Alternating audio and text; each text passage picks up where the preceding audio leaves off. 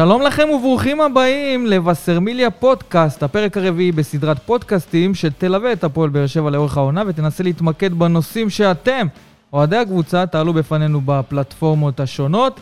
זה הזמן להציג את החברים שלנו כאן בפאנל, שלום גדעון אסולין. אהלן, ערב טוב לכולם. דור שוקר. ערב טוב. ושלום גם לרכש הישן שלנו, עוזי ניסים ישראל היום. אהלן, ערב טוב. היום כבר תרגלת את הכפיים או שזה עדיין ככה? אני לא? יודע, לא עכשיו אל תסבך. אותי, אל תסבך אותי, הנה, קח, קבל, קבל.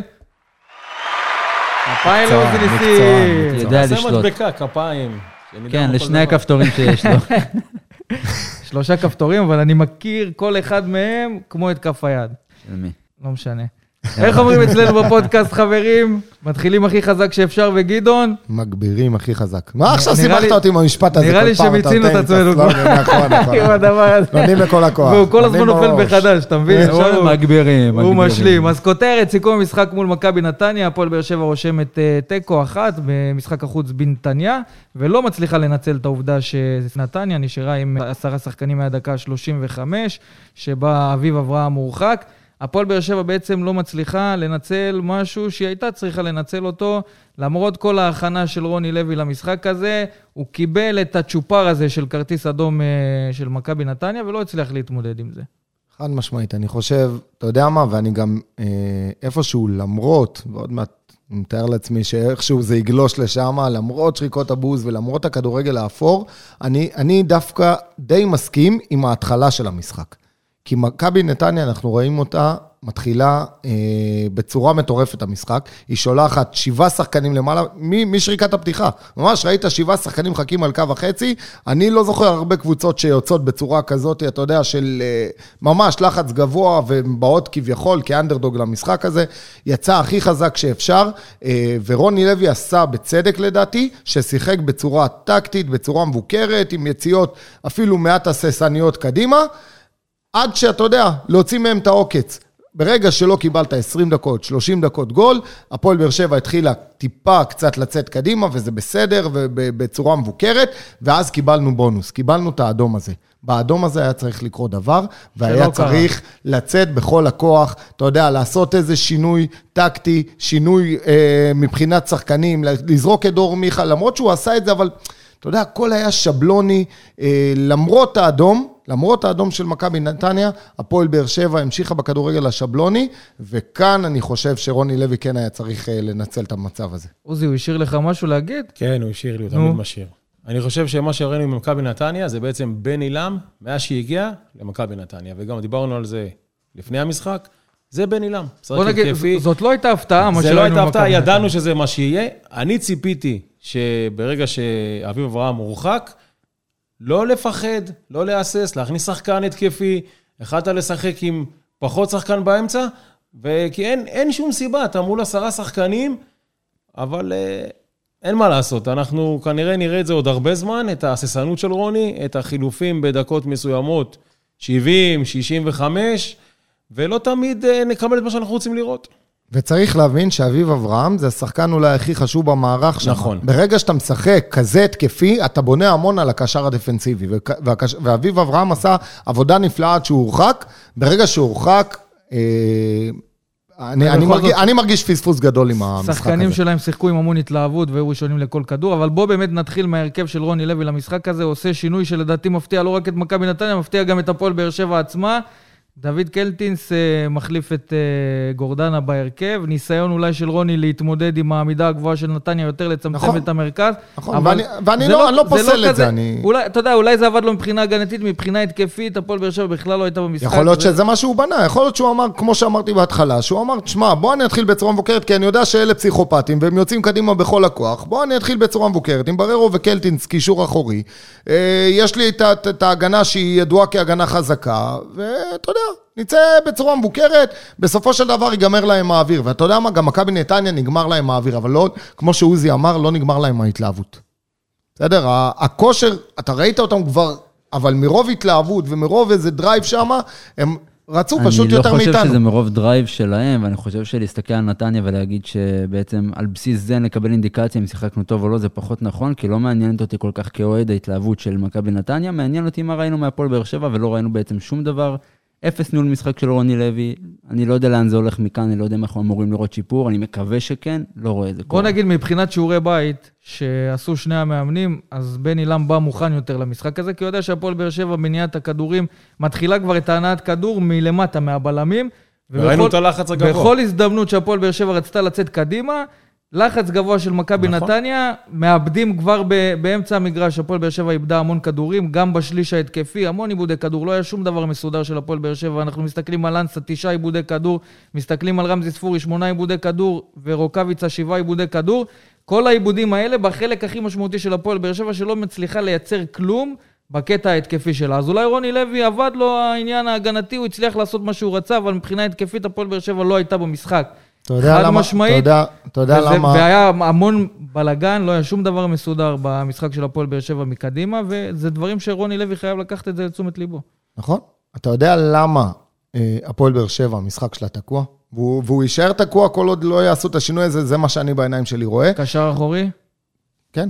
קשר אחורי, קודם כל המשולש של האמצע, ואנחנו אמרנו את זה מטרום העונה, אבל אמרנו, אתה יודע מה, אולי ברר, או אולי פטרוצ'י, אנחנו עדיין לא יודעים איך הוא, אולי גורדון, גורדנה שם משתלב, אה, לא יודע, עם, אה, עם דור מיכה. הפאזל הזה עוד לא הושלם לנו. היום, אחרי שבעה מחזורים, פלוס גביע טוטו, פלוס אירופה, אנחנו יכולים לבוא ולנתח את המצב ולהגיד לך, מה שאמרנו בתחילת עונה, מתממש. כי בסופו של דבר, משולש האמצע שלנו לא קשור אחד לשני, משולש האמצע שלנו לא חזק, ומזה באים האליפויות. לא מהגנה חזקה, הגנה חזקה, אתה... מה שקורה, יש לך הגנה חזקה, יש לך התקפה שהיא חזקה, ואין לך ונעשה- את החוט המקשר. נעשה איתה עוול. כי רוקאביצה, אנסה ואספריה, נעשה איתם עוול. אנשים לא מבינים את זה, הם אומרים, מה, אני מצפה מרוקאביצה שיכניס גול. אני מצפה מאנסה, אבל אנסה מקבל את הכדורים עם הגב, הוא, הוא עושה את הריצות האלה, זה לא התפקיד. ברגע שיהיה לך משולש אמצע חזק, שיהיה לך עכשיו קשר דפנסיבי, שיוכל אבל מי לנהל. במשולש הזה? היום אתה רואה שחקנים שיכולים להשתלט על המשולש הזה בהפועל באר שבע? לא, לא. לא. גדעון, יצא לנו קצת במהלך השבוע הזה לדבר ולשמוע גם את הדעה שלך על אוגו, אז בוא נרים לך כאן להנחתה ונשמע מה אתה חושב על מהלך. מה אני חושב? כן. עם איך שזה נראה היום, אני לא מתבייש ומחזיר את אוגו. לעונה אחת. מספיק. לעונה אחת. לעונה אחת, עד סוף העונה, אם אתה רוצה אליפות, תביא שחקן כמו אוגו. מה יכול להיות? חושב יותר שעד- גרוע- שהוא יחזור רגע, לעצמו רגע, תיגמר מה יכול. להיות? יותר גרוע ממה שיש עכשיו? לא יודע, אבל מקום של זר, לתפוס על שחקן שהוא כבר לא לא, שיחק אין שנתיים, בעיה, הוא אני לא- עוד פעם, זה לא. היה- זה לא אני לא רואה את ג'ון אוגו תורם לך כמו שאתה. חושב. זה לא, עוד פעם, זה לא העדיפות הראשונה שלי. בסדר? כמובן שאם אתה יכול עכשיו להביא אחד כמו אוסמן, שהוא מחדרה, ואחד כמו עלי מוחמד, שכמובן זה חלום רטוב כרגע, או מישהו בסגנון הזה, אין בעיה. אבל אין לך, ואתה מתעקש על אה, בררו, ואתה מתעקש לשים את גורדנה, ופתאום אה, דור מיכה, ופתאום קלטינס, ופתאום כל אחד מנסה אלתורים, ומשולש האמצע שלך עוד פעם, כשחקנים, הם יכולים להיות שחקנים נפלאים. אין שם כימיה, אתה רואה אותם במרחקים של 30-40 מטר אחד מהשני, זה לא יכול ללכת. ר, רמזי ספורי רוצה... וג'ון אוגו זה הפתרון שלך כאילו? עוד פעם, אל תיקח את זה עכשיו כזה, אבל אני אומר, אם השחקן עכשיו רוצה, ויש לו את היכולת, ותביא אותו לאיזה מבחן, לא הייתי מתבייש, לא, לא גדעון, בושה. השחקן לא עד שיחק כאן- עד כאן שנתיים. צחוקים, עד כאן צחוקים. השחקן לא שיחק. שנתיים. בוא- בוא נוריד את ג'ון אוגו כל האמת שהוא. כן גם היה לו גם פרק מבחינתי גם אריאל שנה הרוש לא. שיחק הרבה זמן, ולפעמים אתה לא צריך כושר טוב כמו של קלטינס, לפעמים אתה צריך התלהבות ו- ו- ובן אדם שפסיכי בראש, ושהקהל אוהב, זה שנה הרבה יותר, כי- את הניהול שנה משחק, לא. חבר'ה, גם את הניהול משחק הוא לא שכח, אבל עוד פעם, זה באמת, אה, זה משהו קצת סוריאליסטי, שאם זה המצב, אתה אומר לי, או אוגו, או זה המצב, אני אומר לך, תחזיר את אוגו. חד משמעית. אז ראינו שינוי אה, התקפי של רוני לוי, ניסה לעשות לפחות אה, במחצית שהכניס את דור מיכה, דקה 60, הוא עושה חילוף כפול, אנסה וקלטינס אה, יצאו, יוספי ושכטר נכנסו. מהרגע הזה בעצם הפועל באר שבע איבדה את הכנפיים, שיחקה יותר על האמצע, שם היא נתקעה, כי מהסוג, מסוג המשחקים שמול מכבי נתניה, כמו שהם עמדו, הפועל באר שבע הייתה צריכה את הכנפיים, הוא מסתכל לספסל, אין לו גם את רותם חתואל שלא היה בסגל, ואני חושב שזה גם חלק מהעיבוד אגב, למה הוא לא של היה בסגל באמת? המחץ בהתקפה, מבחינה מקצועית? מקצועית. כן. זה גם חבל.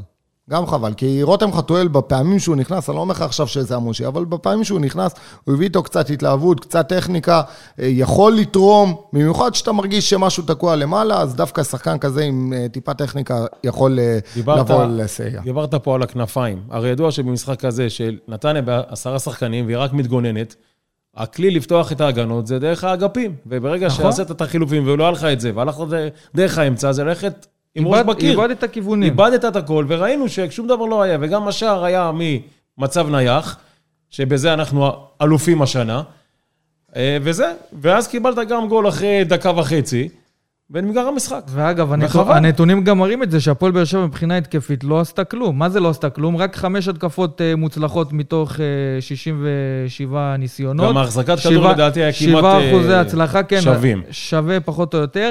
אפס התקפות מתפרצות מוצלחות. מתוך אה, 11 ניסיונות, אפס אחוזי הצלחה.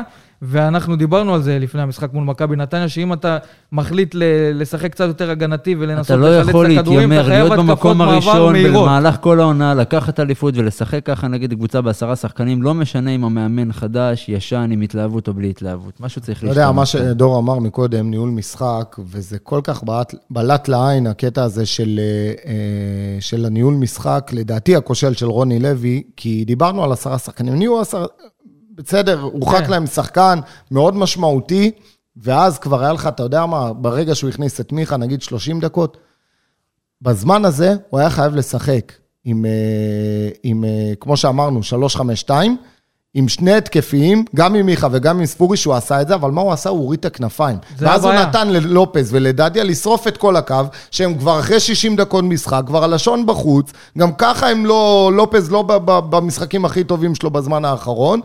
ואז אין לך, מה זה הכנפיים? זה- לא שחקן אחד ש, שרץ על, על שניים ששומרים אותו. תשים שניים, להפך, נצל את היתרון המספרי של, שלך, תשחק עם, עם שניים מתחת לחלוץ, אתה מפרק אותם.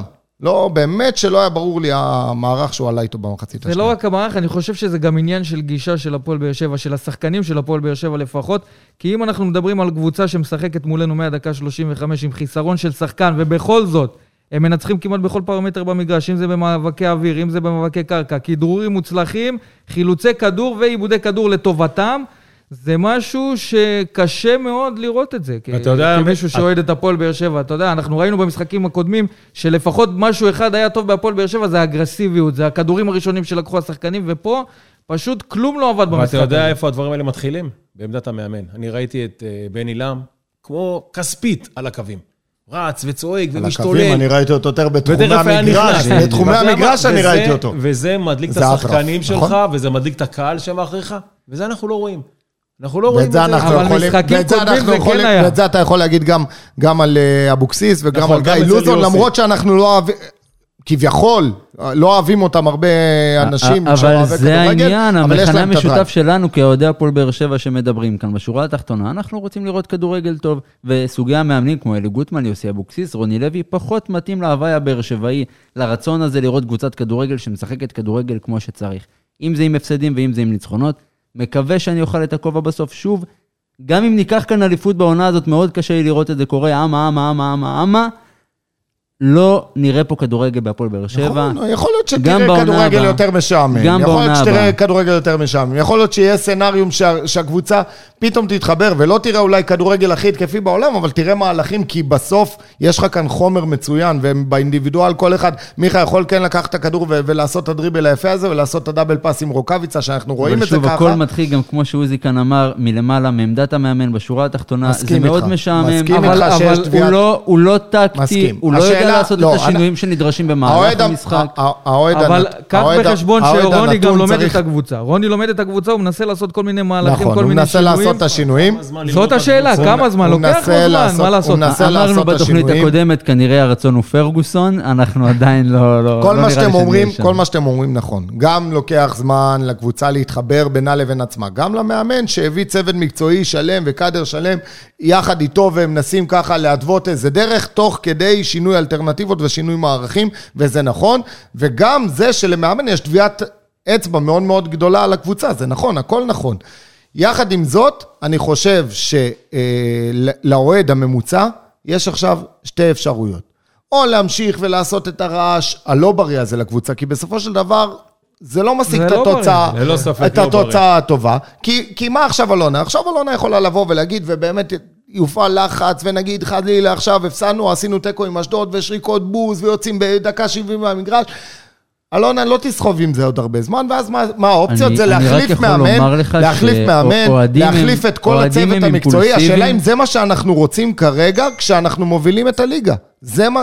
זה מה שאנחנו צריכים לא לשאול את. עצמנו. אוהדים, מאמן. בשורה בדיוק. התחתונה, אנחנו אימפולסיביים כולנו, וראינו את האימפולסיביות הזאת גם מצד רוני לוי אה, במשחק נגד נתניה, ובמילים שיצאו לו מהפה, לטוב, לרע, קודם עברנו את כל, זה, צריך, מתקדמים. צריך להגיד על העניין הזה שעשה טעות שהוא נכנס בכלל לעניין הזה. נושא רגיש, לא פליטת פה מיותרת. לא, אבל גדעון הגיע לא צריך לנושא הזה, אז את אני זה. אומר, כמו שזה מה שאוהד מרגיש וזה מה שהוא מוציא החוצה, תחשוב מה עבר בראש של רוני לוי, שהוא הוציא את זה ככה החוצה.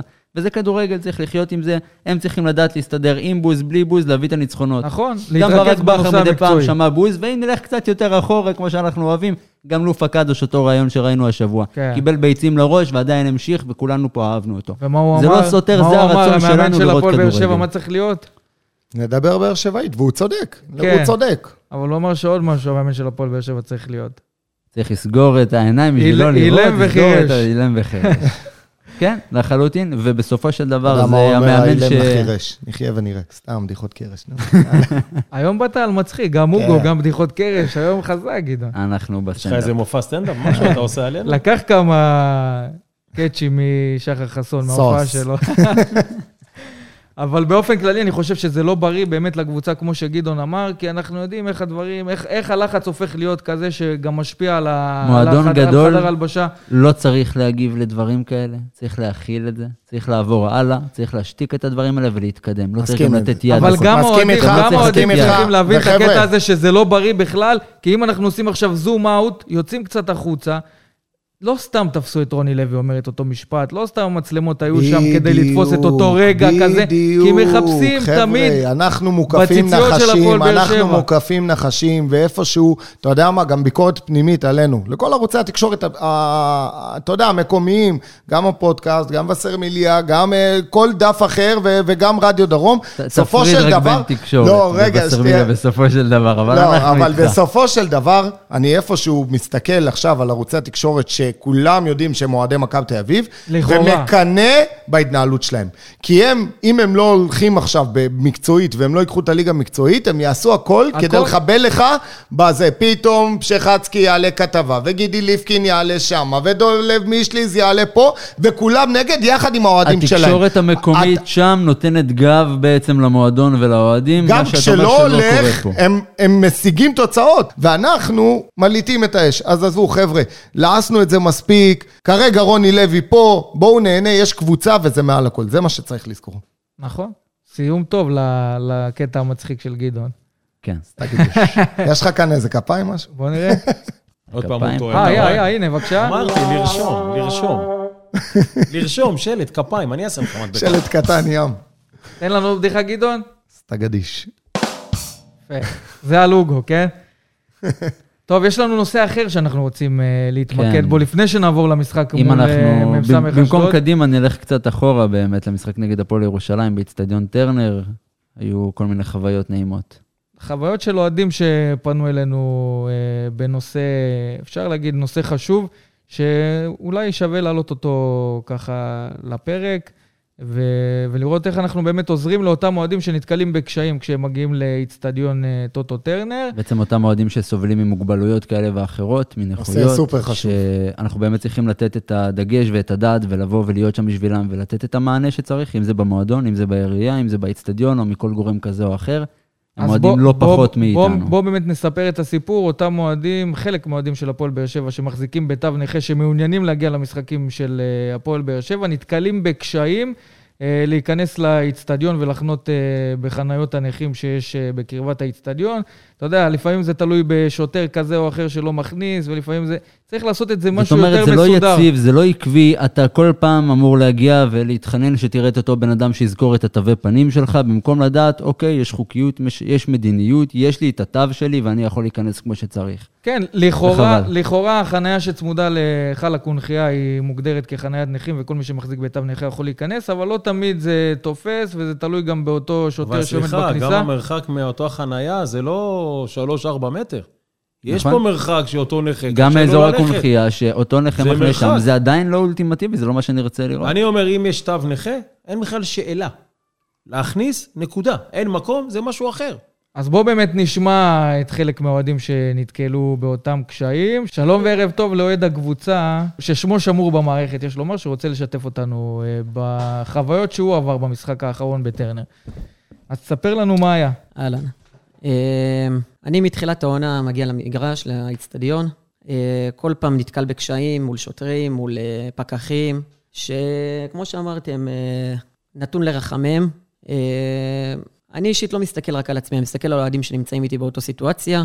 לצורך העניין, אה, במשחק האחרון בטרנר מול הפועל ירושלים, אוהד מבוגר, סביב הגיל ה-80 פלוס, מגיע, מתחנן להיכנס, מציג תג חנייה לנכה, מציג תעודת נכה, רוצה להיכנס, ומפנים אותו לקונכייה.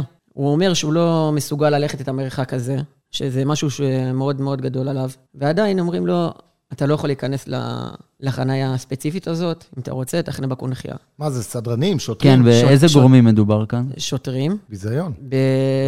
בזמן הנתון הזה, חצי שעה לפני המשחק, 40 דקות לפני המשחק, כשחלק מחנות נכים בתוך אצטדיון טרנר פנויות, וגם אני וגם אותו אדם פונים לשוטר ואומרים לו, אתה עובר על החוק, כי בעיקרון אתה לא יכול לעשות הפרדה בין נכה לנכה, זה לא קיים. בעתירה שהיה לבג"ץ לפני כמה שנים, אה, בג"ץ החליט שאי אפשר לעשות איפה ואיפה בין נכים. אמנם יש תמיד עדיפות מסוימת לנכה עם-. כיסא גלגלים, אבל החלטה של בג"ץ שהחליטה, שאתה לא יודע מה המקרה של אותו נכה, שאין לו כיסא גלגלים אמנם, אבל יכול להיות מוגבל בגלל מחלה כזאת או אחרת, שהוא לא יכול להתנייד, לא יכול ללכת, לצורך העניין, וברגע שחנת נכים פנויה, אין דבר כזה שמור לנכה אחר. זה מי שמגיע, הוא נכה, הוא נכה.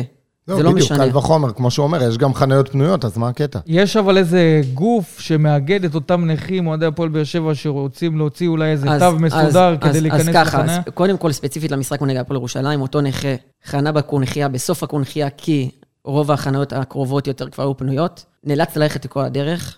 אה, אני חניתי בסמוך אליו, ולכן אני מכיר את האירועים שקרו. הוא עבר שוטר-שוטר, פקח-פקח, סדרן, ואמר להם, יצא, ואמר להם שזה לא הגיוני לגרום לו ללכת את ההליכה הזאת. אין מי שיעזור לו ללכת את זה. הוא התחנן אליהם, בכה, זה ספציפית לאותו אוהד. יש גוף אה, שאחראי על ה... כל הנושא של הנכים. אה, מדובר באדם בשם אה, אופיר קמחי, אוקיי. אני לא מכיר אישית, אבל אם זה הבן אדם. שהוא קיבל את האחריות על כל הנכים באיצטדיון כביכול, על הכנות נכים. אני דיברתי איתו מספר פעמים השנה. בהתחלה הוא לא ענה כל כך, אבל כשהבין שיש פה נושא שצריך לדבר עליו, הוא חזר אליי. והוא אמר שהוגדר השנה שכל נכה שמגיע לטרנר יכול להיכנס ולחנות. כל עוד יש חניית נכים פנויה. מה שלא קרה מתחילת העונה. מתחילת העונה הייתי צריך להתווכח עם שוטרים, להסביר להם את המצב שלי. ספציפית, אני עם מצב מסוים, יש אוהדים עם מצב אחר, וכל פעם אני נתון לרחמים של שוטר או סדרן כזה או אחר. ניסיתם לפנות למועדון ב- בצורה כזו או אחרת? אה, בצורה כזאת או אחרת, כן. אה, תמיד אה, הופנינו לאופיר קמחי, שאמר שבמידה וניתקל בבעיה, נדבר איתו. נתקלת בבעיה, דיברת איתו? דיברתי איתו אחרי המשחק נגד הפועל ירושלים, שלחתי לו הודעה, הוא לא התייחס עד עכשיו. אני חושב שגם פה הבעיה זה אופיר קמחי ומול אותו גורם במשטרה, אותו אחראי על כל צוות השיטור, שייתן הוראה שמגיע אז- נכה עם תעודה כזו או אחרת, המצדיקה כניסה, מכניסים, לא, לא אז- קשור בכלל. לטענתו, בשיחות שהיו לנו מתחילת העונה, הוא טען שהיה על זה שיחה בין המועדון והמשטרה, וה... אפשר גם להבין שנייה מי באמת הגורם המחליט בסופו של דבר? אז- זה בידיים של המשטרה, של המועדון, של העירייה? אז לפי מה שאני הבנתי, היה שיחה בתחילת העונה על כל הנושא הזה של הנכים, והוחלט, ברגע שיש חנת נכים פנויה בתוך האיצטדיון, אפשר לחנות בפנים. במידה ואין חנויות נכים אחרות, אז חונים בקונכייה. הבעיה הנוספת היא שיש באיצטדיון מלא מלא חניות פנויות. שלא כל החניות, חניות נרכשו על ידי אוהדים. נשארו מלא חניות פנויות, והן כביכול מוגדרות כחניות נכים. ועדיין לא נותנים לנכים להיכנס לאיצטדיון, אחרי הכל. זאת אומרת, מעדיפים מצב שהחנויות יישארו פנויות, זה אבל חני- זה חניות שממוספרות? שהן מוספרות, שהן ב- אבל בגלל שלא נרכשו על ידי אוהדים, הן מוגדרות כנכים. לא, אני מדבר, החניית נכה היא מספר של... אה, אה, לא, שטוען- לא, יש סימון על הקרקע, על הרצפה, לא. ציור של... אה, לא, יש כוחות. לפעמים נכים שהם במצב קצת מוגבלות יותר קשה, אז יש להם מספר לא, שתואם לא, את הלוחית לא, רישוי לא, שלהם. לא לא, לא, בתוך לא. האיצטדיון, לא לא בתוך בתוך האיצטדיון. מה שהכי מפריע באמת, זה העניין הוא שיש חנות פנויות. אוהדים מגיעים שעה לפני המשחק, 40 דקות לפני המשחק, החנות נחים פנויות, ועדיין לא נותנים להם להיכנס. טוב, זה נושא... זה נושא שאני חושב, קודם כל, חשוב שעלה כאן לסדר היום, וצריך משמעית. גם אה, לבקש את אה, תגובות אותם גורמים רלוונטיים שמתעסקים בנושא הזה, גם מצד המועדון, גם מצד אה, אופיר קמחי ו- וכל מי שאחראי ל- לעניינים האלה, אולי גם מצד המשטרה, כי בסוף זה נושא שאומנם אתה נתקל בו, ואולי כמה אוהדים שקולם לא אבל הוא נשמע. מייצג כאן אוכלוסייה שלמה. ברור, זה- ו- אני וצריך אומר, לטפל בעניין אני. אומר דבר כזה. היום זה נראה לא משהו חשוב אולי לחלק מהאוהדים, זה נראה לא הדבר שמעסיק אותם. בסופו של דבר, תחשבו על ההורים שלכם, תחשבו על הסבים שלכם, שרוצים לבוא לראות בסך הכל משחק כדורגל. לפעמים לא יכולים לבוא שעתיים לפני המשחק בגלל הקושי בלעמוד, בגלל הקושי בלהיות כל כך להתנייד. הרבה זמן, כן, בתוך אה, איצטדיון. יש גם הרבה אוהדים מבוגרים שמפחדים בגלל הקורונה. הם מעדיפים לבוא נטו למשחק, כמה שיותר סמוך למשחק. ובסופו של דבר הם נופלים בין הכיסאות. זה, כמו שאמרתי, היום זה אוהדים צעירים, בסופו של דבר תחשבו על המשפחות שלכם. טוב, זה המסר, ואני חושב שזה מסר חשוב, ש... חשוב שהוא נשמע כאן אצלנו. אני מקווה מאוד שהמסר הזה גם יעבור הלאה, ואנחנו נקבל, אה, נראה כבר שינוי במשחקי הבית הבאים באיצטדיון. נקווה שכבר בפודקאסט הבא נדבר על הנושא הזה שוב באור קצת יותר חיובי, לאחר שהבקשות ואפשר לומר אפילו תחנונים כאן יישמעו. אפשר גם להעלות איזה גורם מהמועדון באמת. תודה רבה התגובה. לך, אוהד הקבוצה. תודה רבה, ותודה שהקדשתם לזה תשומת לב. בשמחה. טוב, אז אה, דיברנו ככה על, אה, על המשחק מול מכבי נתניה ועל הרשמים שלנו מהמשחק הזה. בואו נעבור ונדבר על המשחק הבא של הפועל באר שבע, שהיא תארח את אה, מ"ס אשדוד ביום שבת בשעה חמש וחצי. חשוב להדגיש רק שלטובת שומרי השבת, השערים של אצטדיון טוטו טרנר יהיו פתוחים לאורך כל המחצית הראשונה. אה, עוד משהו מעניין לקראת המשחק הזה, המשחק מול אשדוד הוא בעצם המשחק המאה שמתקיים אה, באיצטדיון טרנר. מי היה מאמין שאחרי. 100 משחקים אנחנו בלי גג באיצטדיון? אבל עף עברנו, לנו הסכך. כן, עברנו הרבה, הרבה דברים ב... הרבה דברים טובים, זה נראה... במשחקים האלה. חשוב להדגיש שהמאזן של הקבוצה ב-99 המשחקים אה, שנערכו באיצטדיון, 64 ניצחונות, 23 תוצאות תיקו ו-12 הפסדים. מטורף, בסך הכל, מטורף. טרנר מאיר פנים להפועל באר שבע, וחשוב שזה יישמר ככה, והדחיפה של הקהל מאוד משמעותית אה, לקבוצה. אז בהקשר הזה, בואו נעשה קאט ממה שקרה בנתניה, מכל מה שקרה בנתניה, אם זה מהתצוגה, ואם זה מהבוז, ואם זה מהפליטות של רוני, ומכל הכאוס הזה שהיה השבוע הזה ברשתות ובכל אה, צינור אפשרי. ונגיע במוצאי שבת עם אנרגיות חדשות, משחק 100, צריך לכבד את המעמד ולנצח. דלית למה. שהיה, אשדוד אה, ניצבת במקום האחד לפני האחרון, כשהיא לא פתחה טוב את העונה, אבל דווקא בשני המשחקים האחרונים, הראתה איזושהי- איזה שהם אה, סימני התאוששות. ניצחון 2-0 על מכבי תל אביב, ותיקו 2 מול מכבי חיפה, ורן בן שמעון מצליח קצת להתאושש. השאלה איזה מ"ס אשדוד אנחנו נראה מול הפועל באר שבע ביום שבת. אנחנו נראה משחק אה, מאוד קשה, ואני אזכיר לכם מה השנה שעברה, 12 מ-12. קבוצה לא פשוטה, רן בן שמעון יודע להעמיד את השחקנים שלו, רן בן שמעון יודע להכין את השחקנים שלו, יש לו שחקנים צעירים, אנרגטיים, יודעים מה לעשות על המגרש בכל רגע נתון, ולראיה, שני המשחקים האחרונים, גם מכבי תל אביב וגם מכבי חיפה, שלא נשברו, חיפה הובילה פעמיים, והם חזרו למשחק.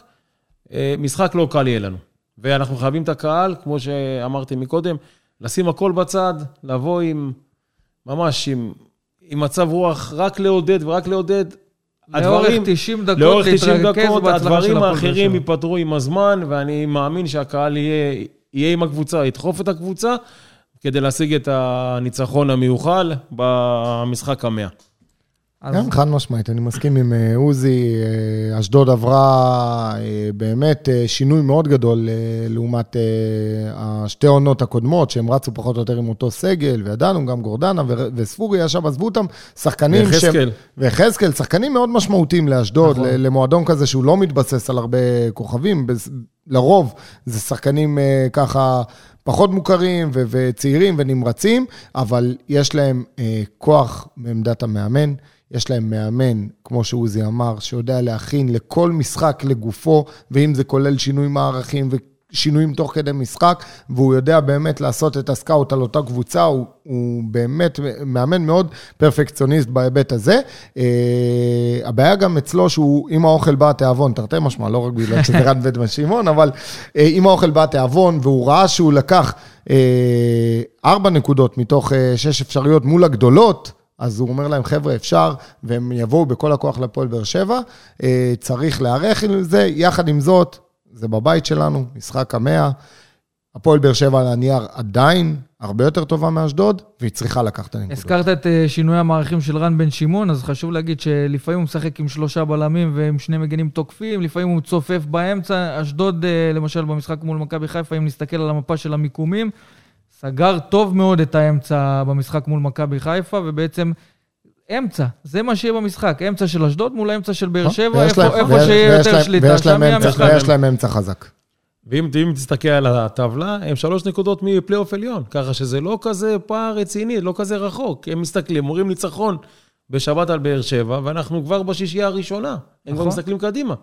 נכון, וזאת השאלה, אם הפועל באר שבע תדע להתמודד עם המשחק הזה של מ"ס אשדוד, כי כשראינו שבאים מול באר שבע ומסתגרים, אז הפתרונות ההתקפיים של רוני לוי ושל הפועל באר שבע לא ממש אה, מצליחים להביא פירות.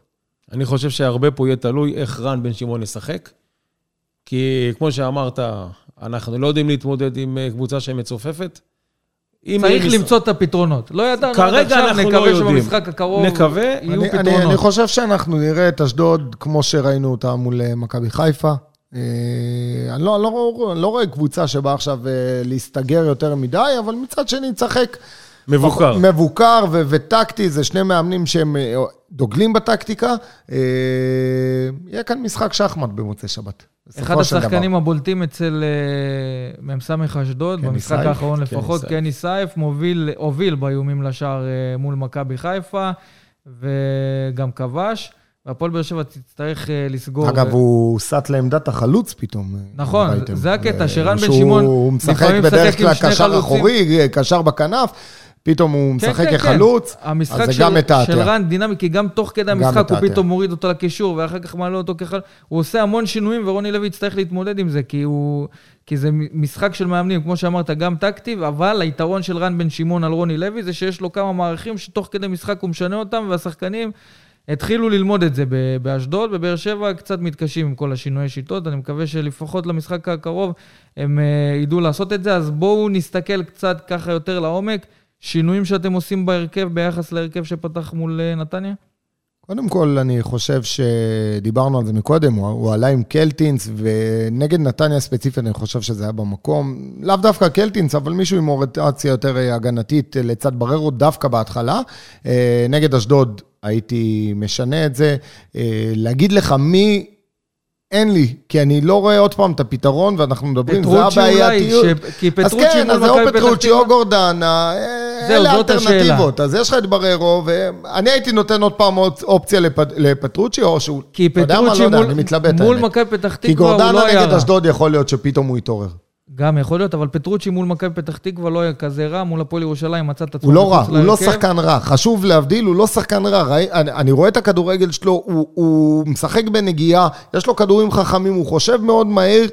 אתה יודע, הוא לא שחקן רע בכלל, הוא חזק. אז כשחקן זר, עד מתי אתה מושיב אותו על הספסל ולא משתמש בו? זה, זה שאלה שצריך להפנות לרוני לוי, ואם אתה לא משתמש בו, תשחרר אותו, תביא אחד אחר, אין בעיה. אתה אבל... לא משתמש בו במשחק הקרוב? אתה חייב להשתמש בו. ללא ספק אתה חייב להשתמש בו. קודם כל, לדעתי, כמו שגדעון אמר, במשחק הזה אתה לא צריך אה, לפתוח עם אה, קלטינס, עם אה, כל הכבוד, אתה צריך שחקן יותר עם אוריינטציה התקפית. נכון. ואם אתה שואל אותי אם זה פטרוצ'י או גורדנה, אני הולך על פטרוצ'י מסיבה אחת, גורדנה, הקבוצת אם שלו, אתה יודע, לפעמים אתה קצת מתרגש, קצת פה, יש לך את כל ה...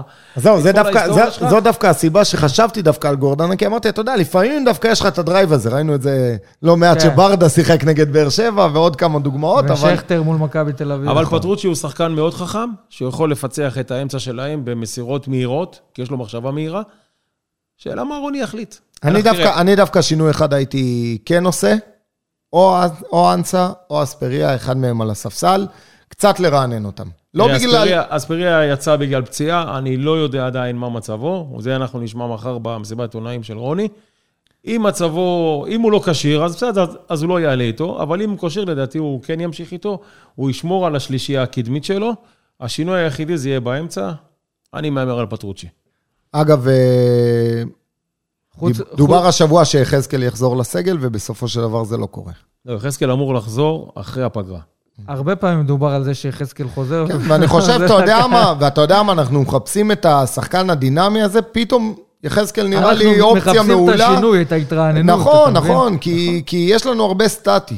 הרבה, אתה יודע, המשחק שלנו הוא סטטי, הוא מסירות לפה, הוא שבלוני. אנחנו צריכים את הארנבות האלה שירוצו לנו על המגרש. נכון, ואם, ואם יש משהו חיובי שאפשר לקחת מזה, שאנחנו רואים, רוקאביצה לא בימים גדולים, ודור מיכה עדיין לא בימים גדולים, כשהכול, אתה יודע, יתחבר והשחקנים ייכנסו לקצת יותר כושר, יכול להיות שהדברים ייראו אחרת, אבל העניין של החיבור הזה, במיוחד בקטע ההתקפי, צריך uh, לשים עליו דגש. אז מלבד פטרוצ'י שאתם רואים, מי אתה מכניס? אמרת אספריה, אנסה, אולי לרענן אותם? אז זהו, מצד שני, אני גם לא אוהב כל כך לשים לא את... אה, אני לא דוגל לא את אה, ספורי ולא את דור מיכה בכנף. אני מאבד חושב אותם. ש... בדיוק, אני חושב שזה עושה להם עוול קצת, התפקוד בכנף. לא יודע, הזכרת את רותם חתואל, יוספי, משהו קצת שונה, לא בגלל ש... אה, לא, לא, עוד פעם, יותר בשביל לרענן, ל- ל- לנער את אנסה או את אספריה. בסדר? יותר לנער אותם קצת, להרגיש, חבר'ה, להכניס אותם לעניינים. כן, וחשוב מאוד מאוד לדעתי גם לצאת לפגרה עם ניצחון. יש לך פגרה משמעית. של שלושה שבועות, אתה יכול להרגיע את המערכת, לעשות סדר בכל הדברים, כי אתה במקום הראשון, כי אם לחזק אתה... את מה חד שצריך. משמעית. כי אם אתה חלילה לא, לא, לא תסיים את ה... לא תצא לפגרה במקום הראשון, אז אתה יודע, יתחילו רכשים ורעשים, וזה לא טוב. לנצח, לצאת ראשונים, יש לך שלושה שבועות לנוח, להירגע, ומה שנקרא, לכוון מסלול מחדש. נכון. מסכים? אז לפני שנמשיך, כמו בכל שבוע, אנחנו רוצים אה, גם הפעם לשמוע על היריבה ממישהו שמכיר אותה קצת יותר מקרוב, ובכלל, לדבר איתו באופן כללי. זה איש כדורגל ישראלי, ישראל אחד היפה. האנשי הכדורגל ה... כן, אז בואו נצרף. אה, לדיון את אלון חזן, מאמן נבחרת אה, ישראל הצעירה. אהלן, ערב טוב, אלון. ערב מצוין. אז דיברנו פה על המשחק של הפועל באר שבע מול סמך אשדוד, אבל רוצים להתרכז אה, ולדבר קצת על הנבחרת הצעירה. היום פורסמו הסגלים אה, לצמד המשחקים הקרובים אה, מול סן מרינו והונגריה, ולנו באופן אישי קצת אה, כואב שאין שחקנים באר שבעים בסגל הזה. אני חושב שקודם כל תחפש אם יש שחקן בגיל של הנבחרת הצעירה בבאר שבע בכלל בסגל. אין דבר כזה, זה לא בנמצא. השחקן היחיד שהיה זה מדמון, שהוא שחקן נבחרת הנוער. הוא כבר מושל לבני יהודה, אבל בסגל הפועל באר שבע אין שום שחקן, עכשיו אנחנו לא מדברים על יכולת, אנחנו מדברים אך ורק כן. על שחקן שיכול לעמוד מבחינת גיל, ואין אין, אין שום שחקן כזה לצערי. אתה יודע מה, וזה מתקשר למה שדיברנו, הנושא הכואב הזה שבאר שבע, עם השנים, זה תהליך, זה תוצאה של תהליך בסופו של דבר, שאנחנו לא פיתחנו. לא, אין לך פירות, השקעת כל השנים כסף, והשקעת זה, לא השקעת תהליך, ובסופו של דבר הוא מדבר איתך כאן, כי, כי הנבחרת הצעירה זה אה, נתח של איזה גילאים? ששנתון מ-2000 ומטה, 2000, 2001 ואחורנית. ויש להפועל באר שבע בור שם, כי אתה שומע את אלון, גם אם רוצים, אין את מי. כואב. באמת כואב כן, לשמוע את זה. אין שחקן בשנתונים האלה, שוב אני חוזר, היחיד שעמד בקריטריון הזה זה מדמון, שמושל לבני יהודה, ומאחר ויש לנבחרת הנוער טורניר מאוד מאוד חשוב במוקדמות אליפות אירופה, הוא עומד לרשותה, לא היינו חושבים לרגע לפגוע בנבחרת הנוער בהכנות שלה, ו... הוא משמש גם כקפטן. שם. כן, הוא אחד מהקפטנים לדעתי, ואני חושב שחשוב מאוד שנבחרת הנוער תתרכז במשימה שלה, ואנחנו, יש לנו שחקנים בעמדה הזו שאנחנו יכולים להסתדר כרגע בלי מדמון, אז אנחנו רוצים שנבחרת הנוער תצליח יחד איתו, ובעזרת השם. גם יהיו שחקנים בעתיד, אני מעריך מפועל באר שבע. אלון, אני, אני חושב שאנדי הרצוג הגיע לנבחרת, אתה צוותת כעוזר מאמן ורוטנשטיין. אני הרגשתי בתור אחד שעוקב אחרי הנבחרת הרבה שנים, הרגשתי איזה רוח חדשה, איזה אמון מחדש. אמנם בסופו של דבר, במבחן התוצאה נכשלנו, אבל אני מבחינת שיטת משחק, מבחינת אה, תעוזה שראינו על המגרש, אני ראיתי כדורגל חיובי, כדורגל טוב, ראיתי שחקנים שמאמינים בעצמם. אה, מה, מה אתה יכול לספר לנו ככה על התקופה הזאת? איך הגעת בכלל למעמד הזה? אה, הקשר בין, אה, שנוצר ביניכם? אה, ווילי רוטנשטיינר, שמונה למנהל המקצועי של הנבחרות, הוא זימן את כל אנשי הצוותים של המאמנים של הנבחרות הצעירות. הוא ראיין אותי כאחד מהאנשים המועמדים בכלל להיות בצוות סובב כזה או אחר בכל סיטואציה שהוא תוחלט בסופו של יום, להיות באיזשהו ציוות אולי לנבחרת הבוגרת, ומהשיחה שלנו שנקבעה לחצי שעה ישבנו כשעתיים, והחיבור היה מיידי, מהפעם הראשונה כבר התחלנו לדבר ולהתחבר, הוא העריך אותי ואחר כך ישבנו מספר פעמים והוא פנה אליי ואמר לי שהוא רוצה אותי, סנדי הרצוג ימונה למאמן נבחרת ישראל, אבל הוא רוצה אותי כעוזר מאמן שלו, חשוב לו שיהיה מישהו ישראלי והוא בחר בי. זה... התחלנו את העבודה, אני חושב שמההתחלה היה שיתוף פעולה טוב מאוד ביני לבין אנדי הרצוג, אה, הייתה הערכה הדדית, אני שימשתי לו במלוא הנאמנות כיד ימינו, ואחד שמחבר בין הישראליות למקצוענות האירופית שלו. אני חושב שמאוד אהבתי גם את הדרך שלו לבוא ולשחק כדורגל התקפי ונועז וקצת חוצפן, גם במחיר שלפעמים יכולנו לשלם מחירים של אה, יותר מדי יקרים. אבל uh, זו, זו דרכו של הכדורגל, לנסות לשחק כדורגל אמיץ וטוב. וחבל שנוצרה סיטואציה שאנדי הרצוג uh, uh, נאלץ uh, בגלל תקופת הקורונה, שאף אחד לא ידע מה קורה ואיך מסתדרים, נאלץ לפנות את הבמה. וכשווילי לקח את התפקיד, אז הוא אמר לי שהוא רוצה אותי לצידו. עשינו את זה גם כן במשך תקופה לא קצרה, עד ש... פנו אליי בהתאחדות ואמרו לי, אלון, מה שאתה רוצה, אתה יכול לקבל גם את תפקיד אה, עוזר המאמן לשנים נוספות, או את התפקיד של אה, מאמן נבחרת הצעירה. ואני החלטתי שאני רוצה לעבור לקווים מחדש, ולנסות להביא דברים שלמדתי אולי עם, ה... עם השנים, וגם עם השניים ששירתתי אותם בשנים האחרונות. וזהו, יצאנו לדרך. יפה, יפה. אני- אני קודם כל, זוכר- שיהיה בהצלחה, ואני בטוח גם שתצליח, ושיום יבוא ואתה גם השם. תהיה המאמן של הקבוצה הבוגרת, כי אתה אני, ראוי טוב לי לזה. כרגע, אני לא, אני לא חושב קדימה. אנחנו. מסתכלים אני חושב על מה קדימה, שיש לנו אני- כרגע המשימה עכשיו, וחשוב לי מאוד להצליח במשימה הזו. מה יוליד יום, זה נדע בעתיד. אלון, אם כבר אנחנו מדברים על הקווים, אז uh, העומד על הקווים בהפועל באר שבע, אתה מכיר אותו לא פחות טוב מאיתנו, אולי אפילו יותר. מה מרגיש מאמן, אני מדבר על רוני לוי כמובן, מה, מה מרגיש ברור. מאמן uh, שמקבל uh, שריקות בוז, שלא אוהבים את הדרך שהוא מתנהל? ספר לנו את זה מהצד uh, שלך. אני חושב ש... אני חושב שזו לא חוויה נעימה למאמן, בטח שהוא מביא את הקבוצה שלו במצב עכשיו שהוא במקום הראשון. אה, אין פה מגע של קסם, הקבוצה, היו לה משחקים שהיא שיחקה טוב, היו לה משחקים שקצת שיחקה פחות טוב, הייתה אבל יעילה מאוד כדי לקחת נקודות.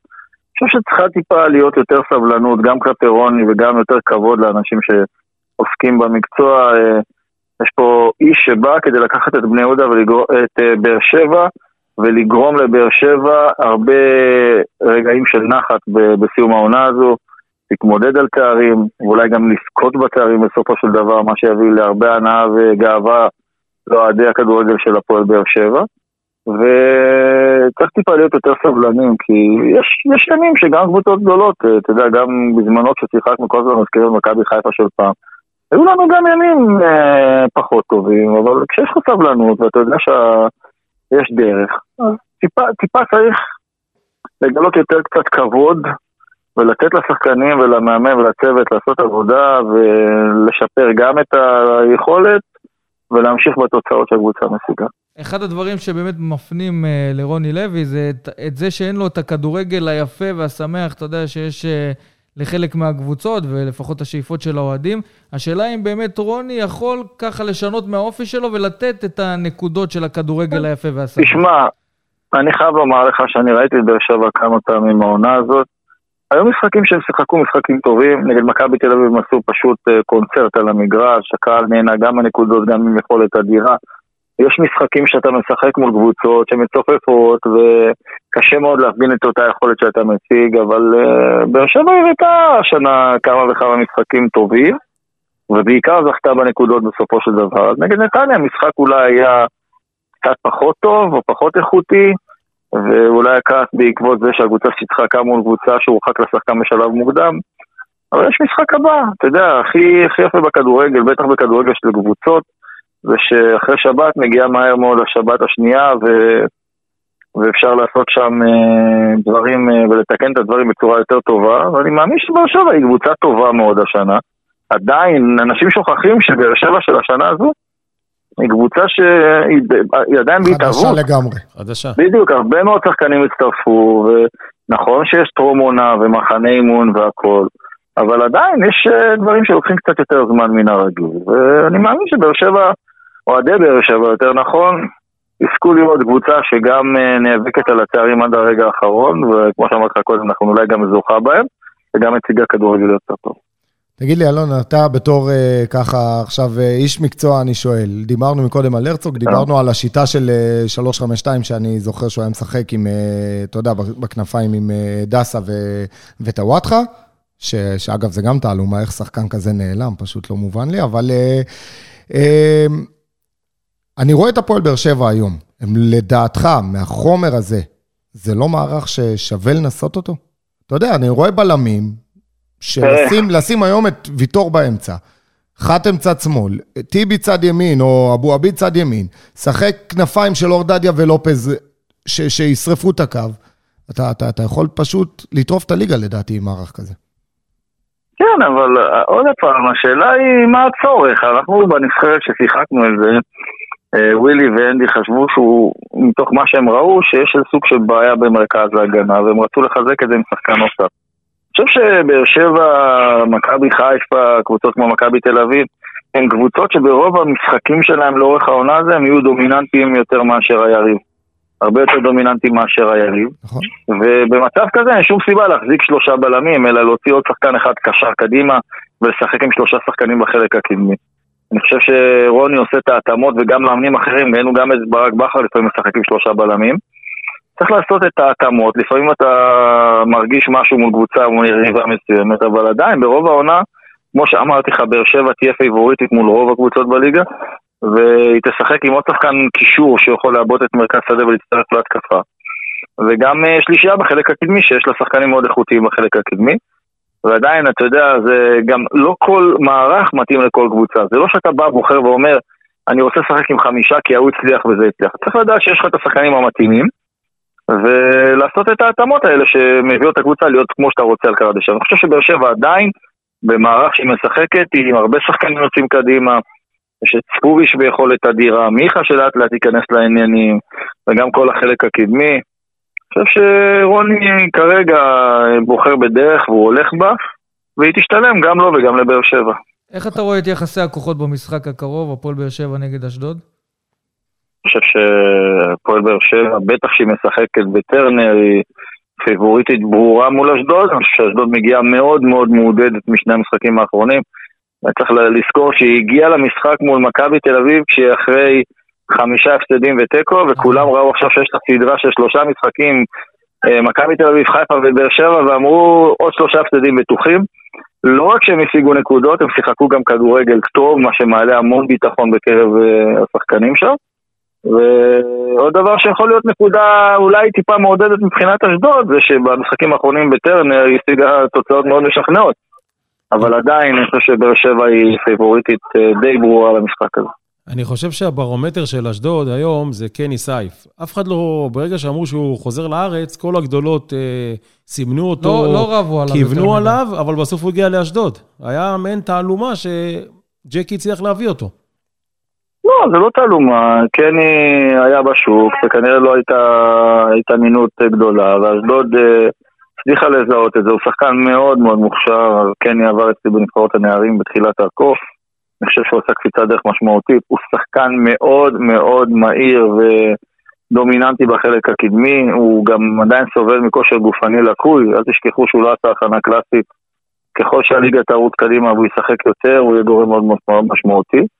אבל uh, אני חושב שלא רק ניסף, uh, אשדוד ברגע שמצליחה לייצב את ההגנה שלה, זה הדבר המשמעותי, כי מבחינה הגנתית, ברגע שהיא סוגרת, מקשה על היריבות, היריבות שלה יוצאות עם יותר ויותר שחקנים, בטח קבוצות שאמורות להיות פבוריטיות, כמו מכבי תל אביב חיפה, ומן הסתם גם באר שבע, וכשהיא עושה את זה בצורה טובה, היא תגרום ליריבות שלה להיות קצת יותר דלילה בחלק האחורי, וכמו שאמרת, קני ושחקנים אחרים מהירים בחלק הקדמי יכולים לסדר להם אפילו הפתעה.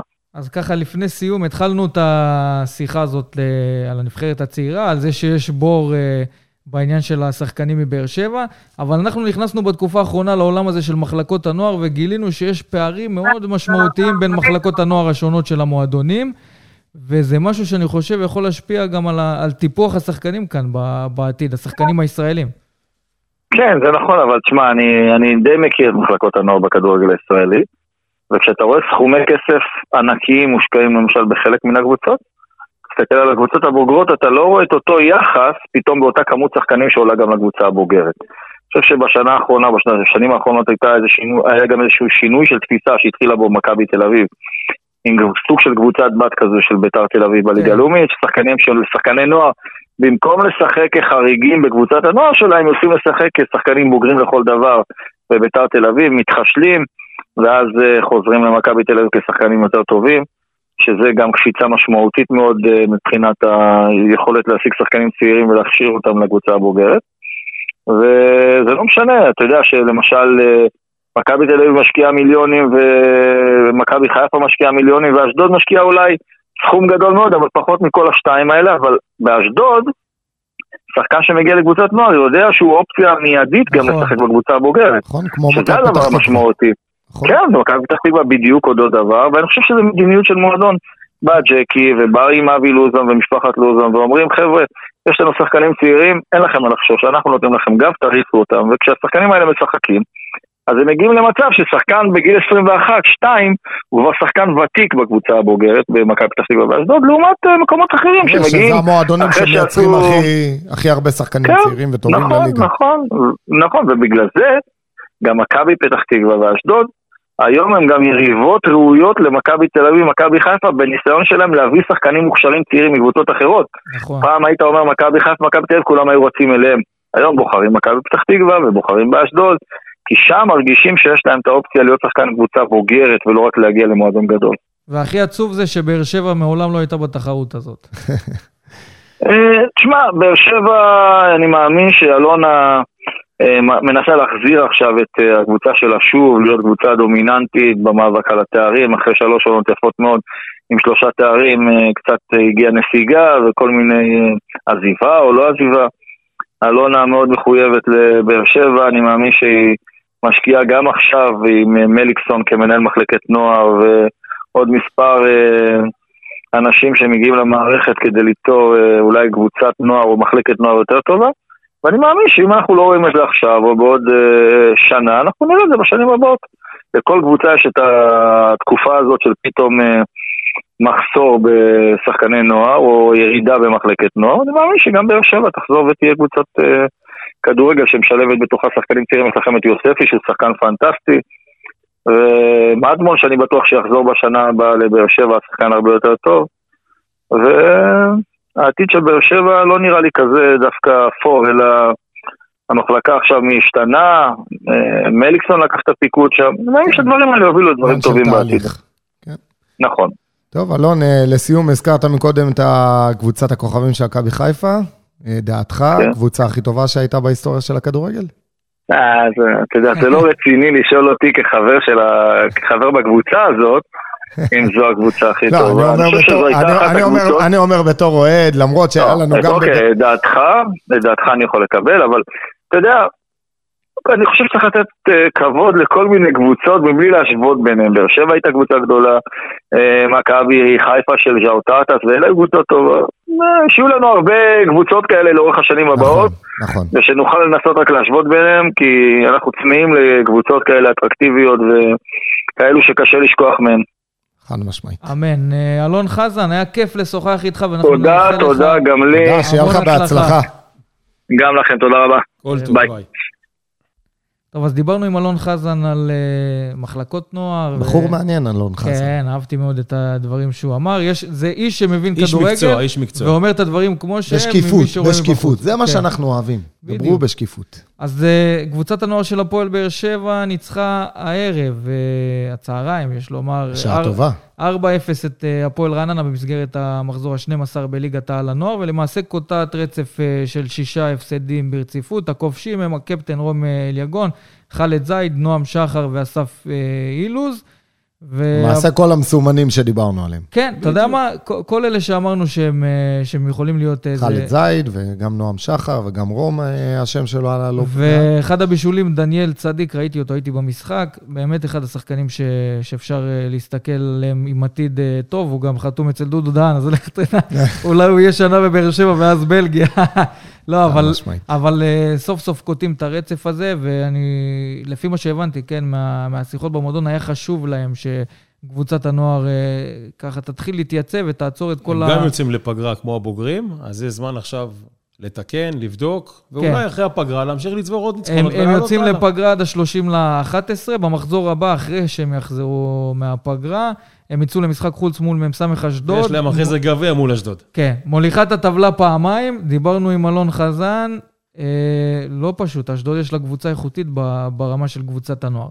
נכון, נכון. הפועל אה, אה, לאשדוד אה, תמיד היה מחלקת נוער אה, טובה, שם מסוכנת. אקדמיה טובה. שם כן, אקדמיה כן, טובה. והוא הסביר לך, זה, זה פשוט מאוד. ברגע שאין לך קבוצה בוגרת שיש לה שאיפות ויש לה קהל אה, לוחץ ותומך, ואתה יודע, אין לך בסוף אה, מה שילחיץ אותך, הכי קל לפרוח שם. הכי נכון. קל, הם אה, מגיעים לגיל 20, מריצים אותם שנתיים, מוכרים אותם בסכומי עתק, וזה win win situation. אני מאוד מקווה, כמו שאמרנו גם לאלון, שהפועל באר שבע תיכנס לתחרות הזאת, ואנחנו נראה באמת פוטנציאל של, אתה יודע, המעבר הזה של נוער לבוגרים הוא מאוד קשה. כן, אבל עוד פעם, אם יש בהפועל באר שבע אתה אבל תגיד, לא, בהפועל לא. באר שבע אתה תגיע למחסום הזה, כי בסופו של דבר, אתה תמיד יהיה לך את השאלה הזאת של שאלה אם אנחנו רוצים להריץ צעירים, כן, או לא, אבל, שהקבוצה אבל רצה תראה, לאליפות. תראה לאן אני חותר. כי בסופו של דבר זה שאלה של איזה עצה יש לך. ואם הפועל באר שבע תהיה לה קבוצת נוער מפחידה, נכון. שיש לה 20 שחקנים אופציונליים לעלות לקבוצה הבוגרת, מתוכם אתה יכול לדוג שניים, שלושה שגם ישתלבו בבוגרים,